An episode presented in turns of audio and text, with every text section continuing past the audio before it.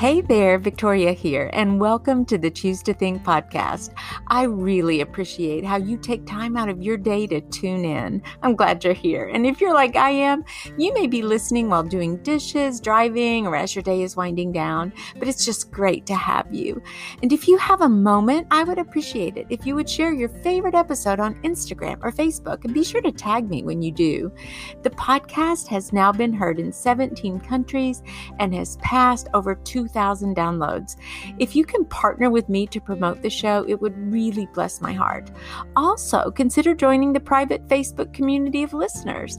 Just search for the group called Choose to Think with the number two as a digit. I'd love to have you there. And if you would like to support the podcast with a small contribution each month, there's a listener support tab on Anchor that you could click to find out more. Be sure to visit my website, www.victoriadwalker.com, for all kinds of freebies and opportunities to get connected and stay in touch regularly. And I'm always, and I mean always, in need of your prayer support. Perhaps that means more to me than anything else. In today's episode, we'll take a look behind the scenes of a fully recovered former alcoholic. Pastor Helen Musick of Lex City Church opens her heart for us as she shares her candid experience with overcoming addiction. If you've ever been caught in the headwinds of addiction, you know, everything from pornography, alcohol, other types of drugs, food, gambling, approval, shopping, you name it, this encouraging message may offer you a fresh line of hope as you are in perhaps the battle of your lifetime. Or if this message is not for you directly, I am quite certain that you know someone in your circles who would really benefit from this word. Please, please share the episode link with your loved ones and friends. Helen and I pull apart the mental anatomy of addiction, so to speak.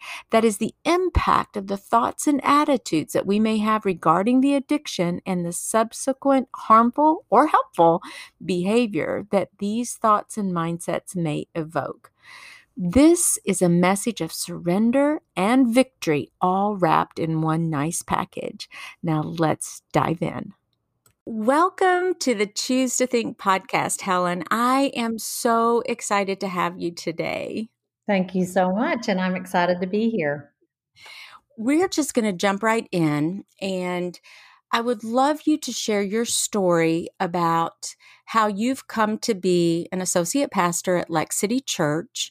But if you could kind of wind it back a little bit and maybe even start from the beginning, just like your life story, really, and your testimony, and what brought you from wherever you were born all the way to Lexington, Kentucky. Can you, and just whatever you may feel comfortable sharing? We, I, I would love to hear that. Well, I would love to share it. I uh, grew up in a military family, which, if you have any listeners that understand that lifestyle, you move every two to three years. And that was an adventure for me. I didn't mind that at all. We were stationed overseas when I was in middle school. And it was there that I became actually a Christian. Uh, there was a s- small Baptist missionary run church, and the pastor's daughter was my best friend. And we got in a lot of trouble together, but we also came to Christ on the same day together. So that's a pretty cool thing. Wow. Um, and it was really a dramatic experience for me. Even as a 12 year old, I had a very tangible experience with Jesus. He was so real to me. His presence, which I had never known before, um, was just revealing to me the the sin nature of my heart even at that age. And I knew I needed him like I needed air. And I invited him into my heart that night. And it was, it was like dark to light for me. It was a visceral experience. I couldn't think about it or talk about it for weeks without crying. Uh, interestingly enough, my the pastor, uh, my best friend's father. They went on furlough and came back to the States. And I was sort of left to a whole new peer group. And it was in that same year that I discovered alcohol. And uh, at a young age, 13, started experimenting with drinking. But it wouldn't be till later in my life that I came to understand really that what was kind of exploration and teenage adventure with drinking and stuff uh, that I really had the same disease my father and my uncles and other people in my family all had as well. Um, I went to seminary, felt a call to ministry. When I came out of the University of Tennessee, I felt called to go study. And so I came to Asbury Seminary. Um, I had kind of a dramatic experience when I was in college with the Lord walking home my freshman year in college. I you know, I gave my life to Christ when I was 12. I wasn't discipled. I was kind of living out in the world, so to speak. But when I went to college, the Holy Spirit started drawing me to his word. And I just had this insatiable desire to read it and just became more and more truth and light to me. And my freshman year in college, on the way home from a fraternity party, I just, I knew the Lord was saying, you have to choose life or death. You have to choose, in other words, me or the world. And on that walk home from the fraternity party, I just said, Jesus, I'm in. And, you know, I, I, I, know I gave my heart to Jesus when I was 12, but it's like I gave him my life when I was 18, like meaning, you've saved me, now use me. So that was just an amazing experience in college, went to seminary. And it wasn't until after seminary that I actually had another drink and things really um, changed for me then. Can can I interrupt you just for a second? I'm wondering, after seminary, what prompted you to take that drink? Interesting enough, that's a great question. Uh, I was serving at my first church in South Carolina, and interestingly enough, it was a seminary friend, girlfriend, who came to visit and she came for the weekend and she brought a bottle of wine. And I had never even thought about drinking, didn't have a desire at all. You know, I was it was a part of my life in high school, but with that surrender when I was 18, never even thought about it. And it was like that glass of wine, that one glass of wine was like someone put a match on a can of gasoline. Wow. And so from there, Helen, was it was it like did I, you know if you could unpack just a little bit and i want to be sensitive here and i want i want to make sure that you feel comfortable sharing your story whatever you are comfortable with but because the the the road of addiction is it's so extremely painful and what what was that like for you if the if the if the match lit, then what happened in your in your life at that point? Or even if we fast forwarded when did you recognize wait a minute i've got a problem here. How what did that what did that look like? How did that unfold? My friend after that weekend she left and that whole week all i could think in my brain was i need to get a bottle of wine. And that just ran in my brain. And I was a youth pastor. And so I was thinking, where can I go that my kids wouldn't see me? They wouldn't be mm-hmm. showing up as well. So I kind of schemed all week. And that weekend, I thought, I'll just get a bottle of wine and I'll just have a, a glass with my dinner. And so, alone in my apartment, that's what I did that Friday night. But instead of just drinking the glass, I drank the whole bottle. And I remember as clear, like you know, those times, Victoria, where the Holy Spirit is so clear. They're defining moments. I had a defining moment with him. I had what I would call a sober thought in the middle of a drunken stupor. His voice was clear, and he said, You have the same disease your dad had. You're no different. You can't do this. And I heard him. And so I didn't go get another bottle of wine the next week. As a matter of fact, I really didn't drink, but I knew I had this disease. And so then over the next 10 years, I would drink kind of socially, but the craving was insatiable. If I was going to a party where alcohol was, I would only drink. I could I could stop at 2 glasses of wine.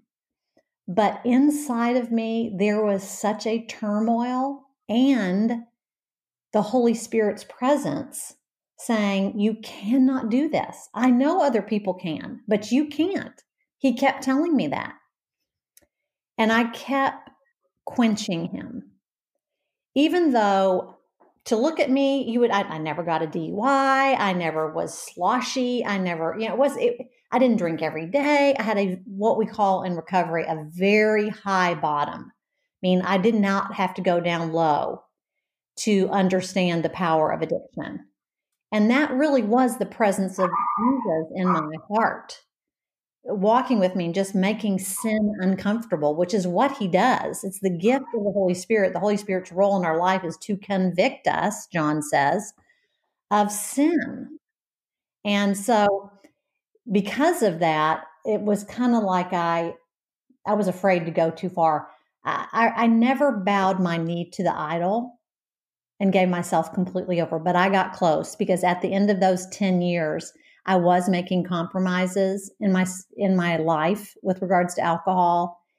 Um, you know, drinking a little more and uh, covering it up, and but again, the Holy Spirit just finally one night, just I woke up and I had been to a party with my husband, and I was 38 years old, and he just said I, I woke up in the middle of the night. We'd been to a party and I had had a little bit too much to drink. And I felt a presence that was so dark in my room. And I heard two words. And the two words were, I'm winning. And I knew that was not the voice of love. And I woke up the next morning and that was the day that I had my moment of clarity. And I thought, I've got to, I've got to tell somebody. I've got to tell my husband and my brother and my sister in law that I think I might have a drinking problem. I know it doesn't look like it to you all, but I think I have the same disease my dad had. That kind of gave me the chills as I'm as I'm listening to you. Um, what a struggle that would be, and the enemy, of course, wow, he was, you know, he's alive and well, right? And just firing those darts to be sure. How did you deal with like guilt and shame? Did did you have a, a were you carrying a lot of guilt and shame those years? Yes, I was because with addiction, you make yourself promises that sound like this I'll never do that again. Or, well, I would never do that, whatever that is that you hadn't done. So I remember one, only one time that I drank and drove. I said I never would do it and I did it. And you just find yourself making exceptions. And with that comes shame and guilt. Uh, shame is not living up to the image that you think you should be. And the enemy uses that in a pretty powerful way because he tells you that what you did is who you are. It never transforms a heart. Guilt, as I understand it, is from the Holy Spirit highlighting sin that leads to repentance, where you find kindness and restoration. But repentance is, you know, truly that didn't come until I made a line in the sand now 23 years ago and said, All right, I'm not just admitting to myself I have a problem, and even to God, I am I am bringing this out. You know, it says confess your sin to one another so you can be healed. It doesn't say confess your sin to one another so you can be forgiven. Only Jesus forgives sin.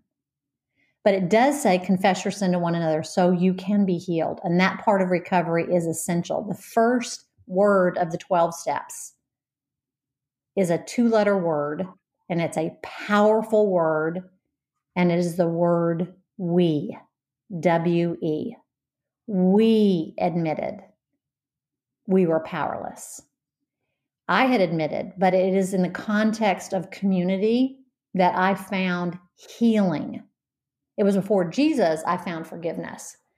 But those two together then catapulted me into recovery. Those are very important points and clarifications. I'm wondering, how did your friends and family take it? What were their responses when you said, "Hey, you know, I, I, I do have a problem," especially since it may not have been as you know, especially evident. Yeah, um, they were amazing.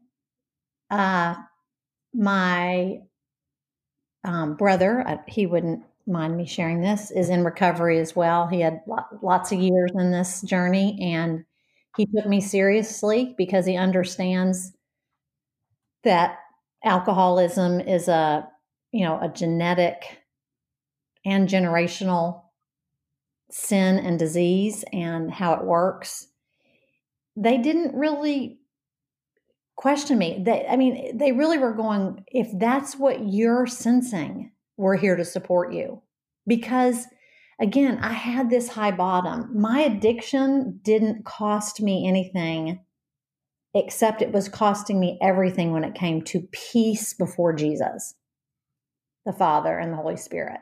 So it didn't cost me my job. I didn't never got a DUI. It never cost me my health. But I remember being at one of my very first AA meetings, and this woman said, This addiction is an elevator ride that only goes down.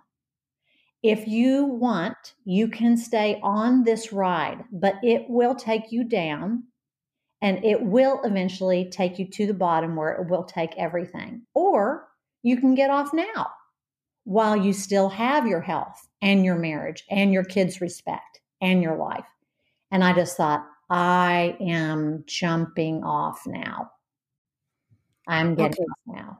So you got off, and the way you just worded that, it almost sounds easy but I know it could not possibly have been easy, or I, I, don't think so.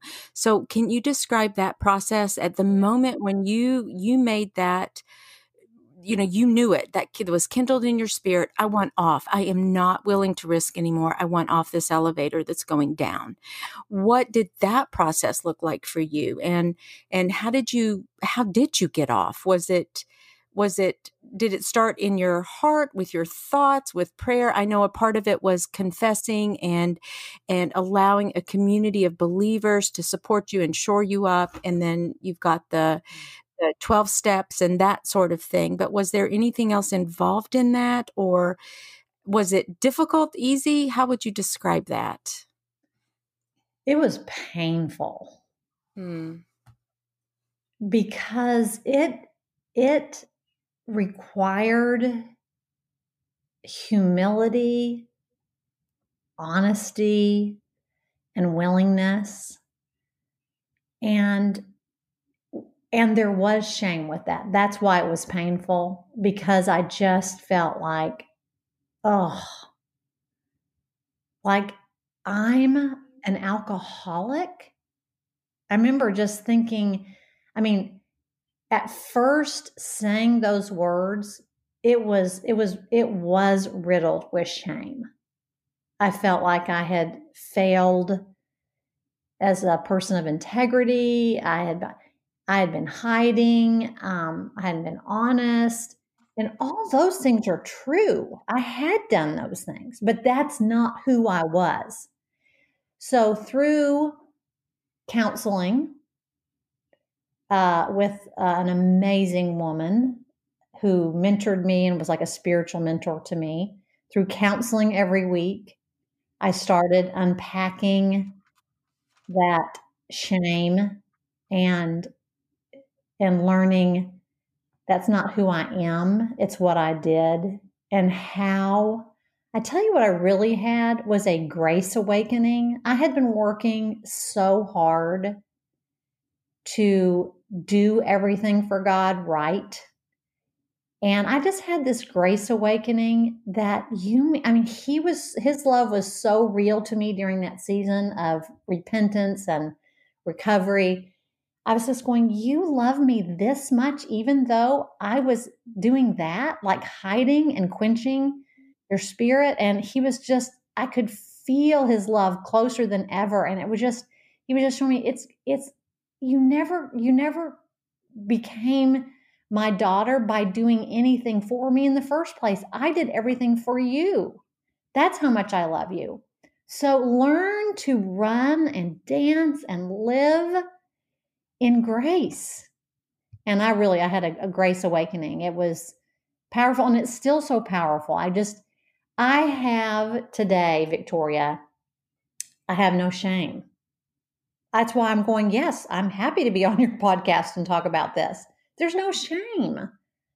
I I have joy in in what God has done through this journey of mine and how he's exposed a deeper level of his love and what relationship is like and what freedom looks like. So I'm like, oh my goodness, let me tell you what Jesus can do because the enemy was trying to rob all that from me. And maybe there's a listener today and you're just compromising. You know, you've not bowed your knee completely to the idol of addiction, whatever it could be. Maybe you have. It is time to get up. It is time to get up. It's time to get up and turn, which is just repentance, and take the right next step. That is such a hopeful and inspirational word for someone, and it encourages my heart just to hear it as well.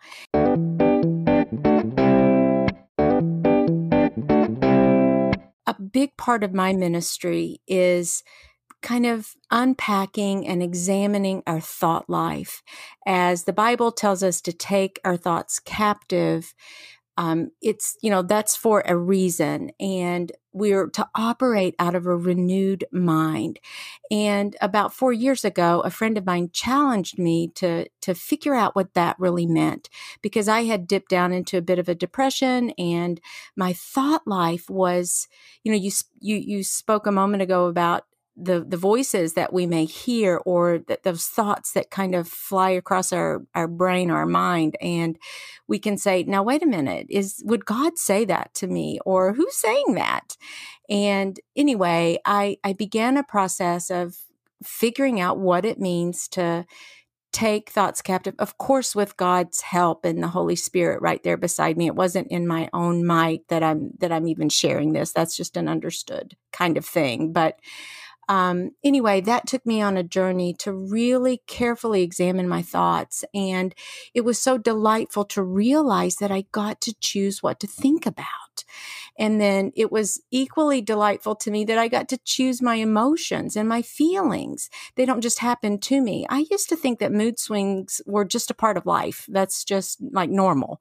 And then I realized that no, wait a minute. I, what am I thinking about that's kind of causing this emotion right now? And so, anyway, I went on a, a pretty big adventure to try to uncover all of that, which is in part why I'm here today with this podcast, just to kind of encourage folks that we really we really can choose to think and we can pay attention to our thoughts which lead to our emotions and then consequently often leads to our actions and if we're if we're you know if our thoughts aren't rooted in love god's love then gosh they may be rooted in fear or you know there are a lot of roots that that could have residence there and that don't bear good fruit. So, and and I don't know if any of this really makes sense, but what I'm trying to say is if we could put that kind of dynamic onto overcoming addiction,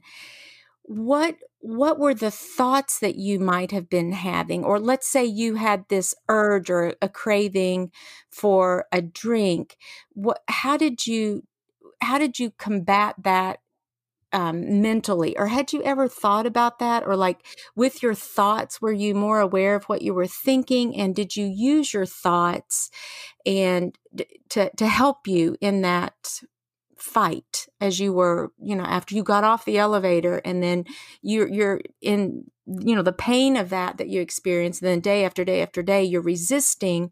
What did your thoughts have to do with that? Does this even make sense helen it makes great sense and i appreciate you sharing um, your experience and the hope that that brings to lots of people because it really is a battle for the mind.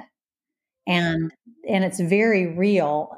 Even i mean i appreciate the work that's out there now that helps us understand the wiring of the brain and the way god made it and that we can rewire our brain with replacing the true thoughts not the dark thoughts the light thoughts not the dark thoughts and but understanding for me that my brain was hardwired to to trigger or to literally tell me uh, it's five o'clock in the afternoon.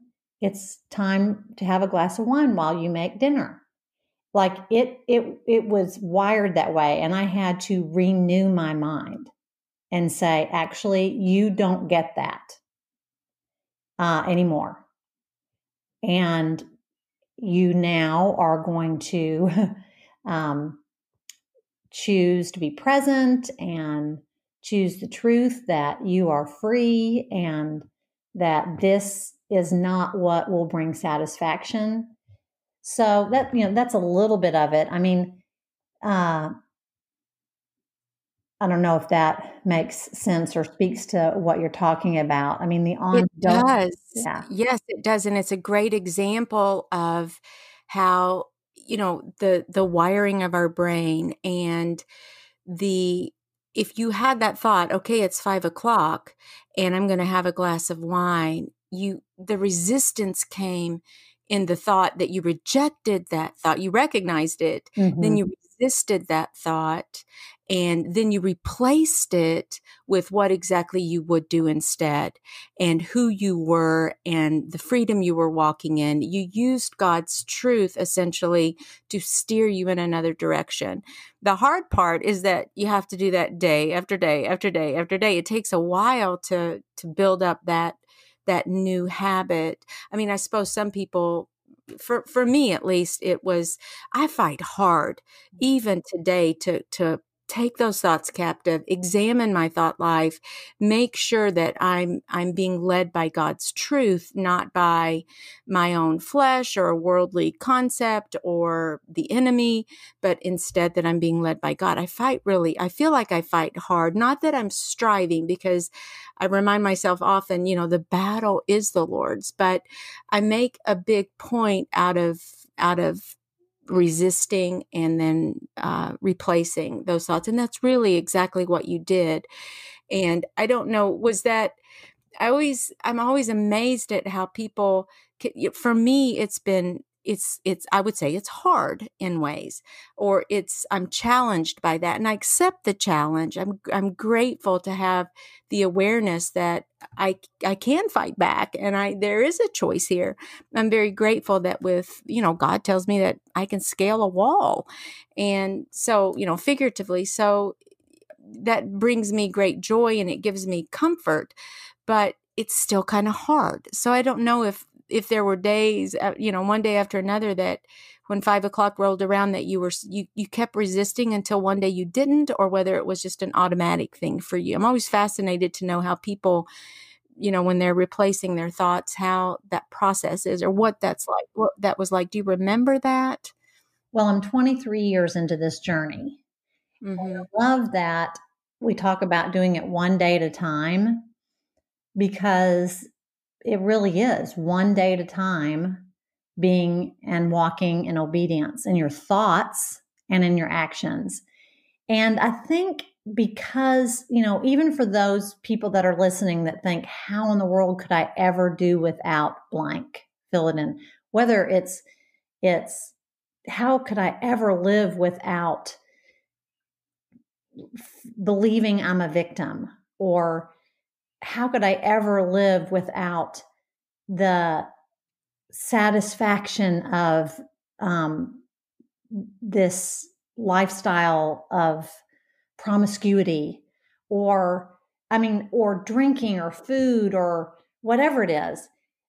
You know it's one day at a time walking obedient to the lord. And and what happens is you start to experience the blessing of obedience. So replacing oh why don't you and i mean 23 years i'm still into this. I'll go on vacation and i'll see people having a margarita and i'm thinking well that would be nice. I will have that thought. Right.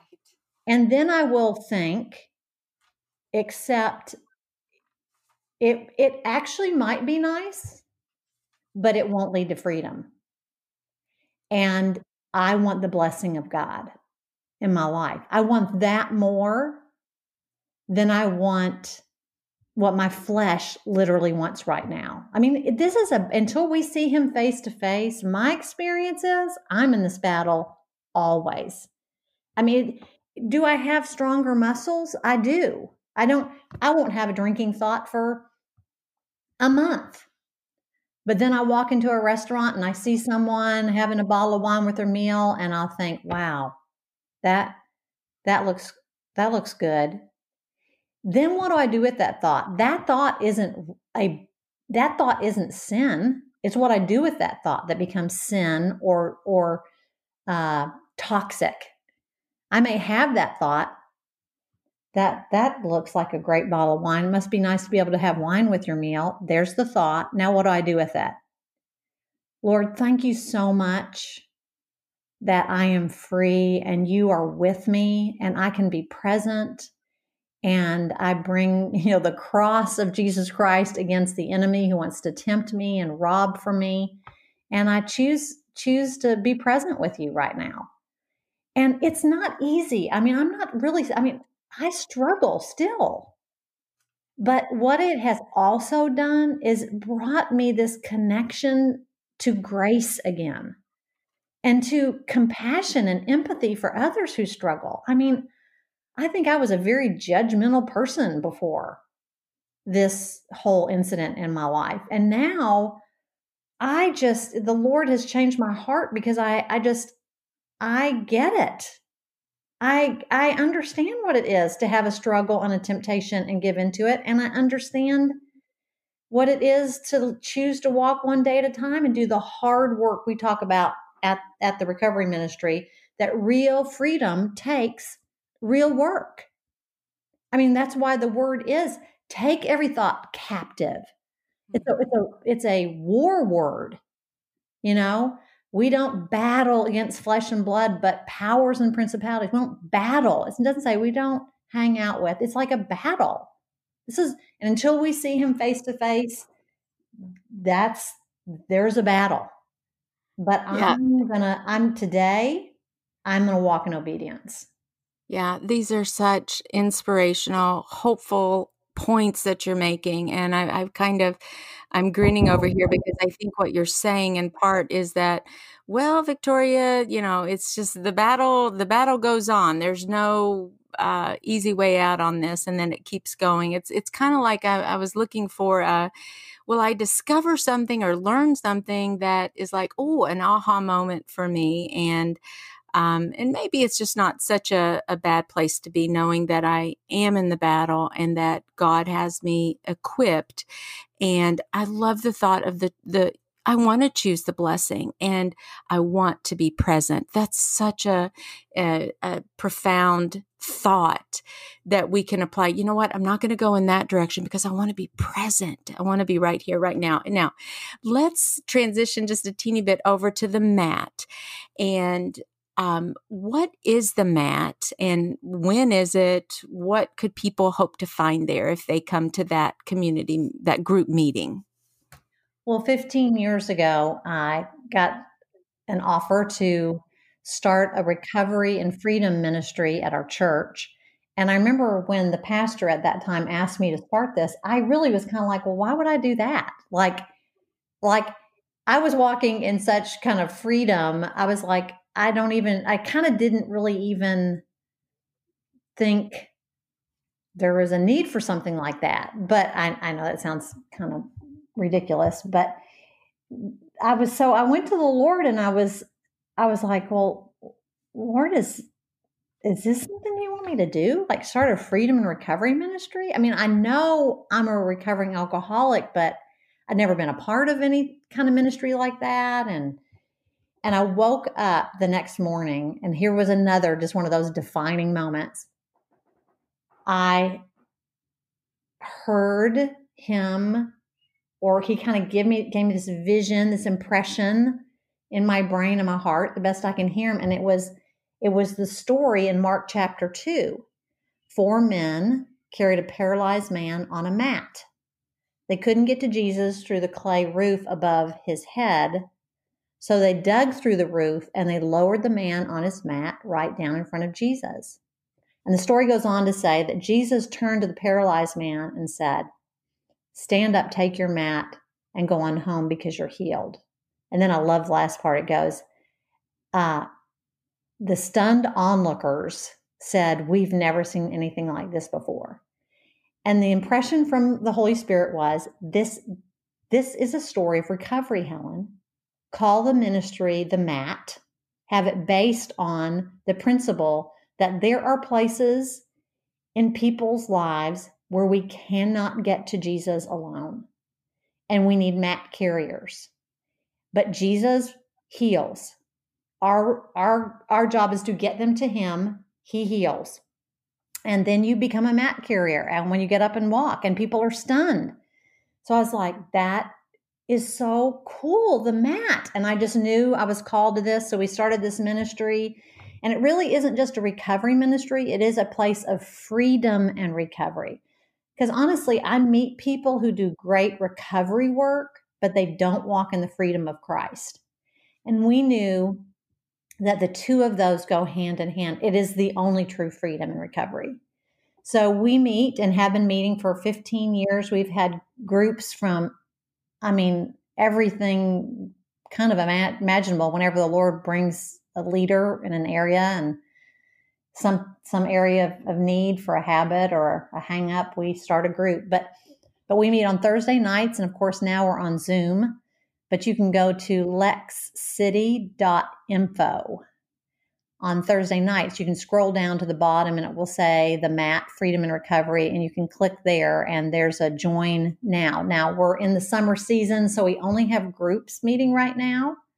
We don't have our big group gathering, which we'll have in the fall. But if you need support this summer in the area of substance abuse, any substances, alcohol, drugs, or you're a man who is struggling with sexual integrity and addiction issues, or a woman whose husband has those issues and you need the support of a community of other women, how to walk through this. Or maybe you're struggling with food issues. Um, you can go on to lexcity.info and the groups meet in the summer at 7.30 and it's confidential and great community and you're invited that's wonderful to hear that.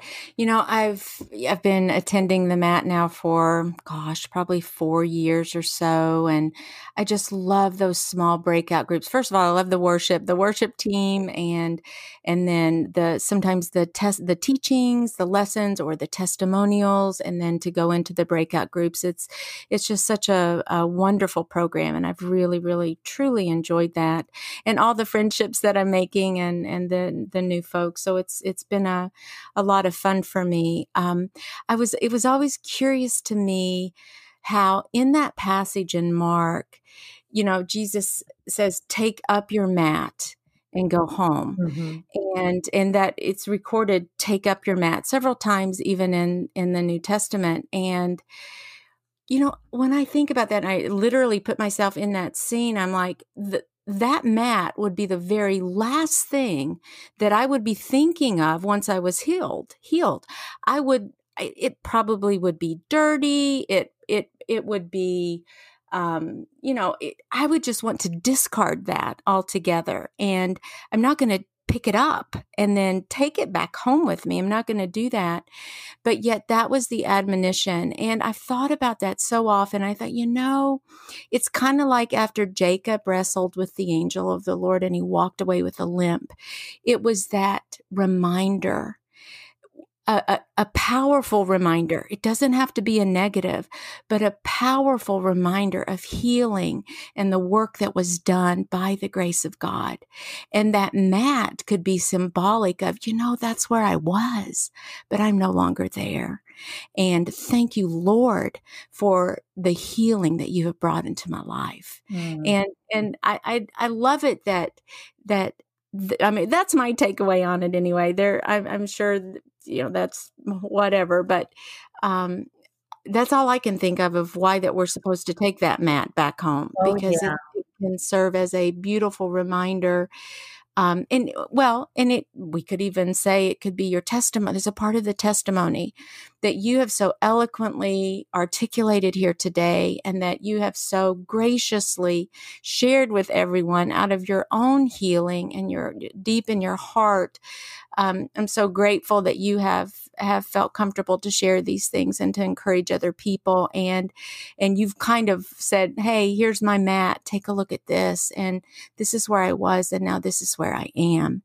And um, you continue to point back to the lord and that is really inspiring so thank you so much for your for appearing here and for sharing your story with uh, with the listeners here. Really appreciate that helen. Well, it's my privilege to walk this walk with you, Victoria, as you use this podcast as a mat um, to point to the work that only Jesus can do. I mean, I, I do. I have the same. I have the same sense of that picture of that man had that mat in the corner of, of his room, his living room, and people would walk in and they would say, "Why? Why do you have that?" And he said, "Oh, that." Mm-hmm. Oh, that, let me tell you about that mat. And that's true. I see that in your life now, just saying, oh, the freedom you see, well, let me tell you about the journey and how I'm walking in it. And that can be true of anyone. That is the power of Jesus Christ. And I just, I encourage those people that are listening that just want to give up because the work seems hard. The work is worth it.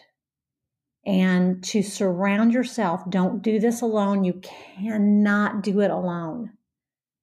It, the healing happens in confession and community, and, and realizing that you're not the only one, and that people hear your story and they then are stunned and encouraged. And through that, you continue then to get the strength to go, okay, this this struggle is real, but I am fighting for freedom because the blessing of that is even more real and it's worth the work. Thank you so much. I have not done this before on a podcast, but would you mind closing us in prayer and just lifting up that individual who feels like giving up or who is trapped in addiction. And would you just pray for that particular listener? Jesus, I thank you that your presence is with this person, or they wouldn't be listening to this. I thank you. Would you encourage them that you are at work where they're kind of going, God's just not working? But their obedience to just stay with us is evidence of your spirit at work in their life. Now, I pray, Holy Spirit, that you would show uh, my friend, whoever he or she is, the right next step, the right next person to reach out to, the right meeting to attend, the right counselor to go to, But I pray you would unleash in them a spirit of humility, honesty, and openness to the work you want to do, such that the blessing of obedience would be evident in their life. In your name I pray. Amen. And thank you so much for tuning in to another episode of the Choose to Think podcast. I cannot wait to hear your responses from this episode. Be sure to shoot me a private message on Facebook or Instagram, or even go to my website. There's contact information there at www.victoriadwalker.com. I'd love to hear from you. And until next time, Dios primero y que Dios te bendiga. Ciao.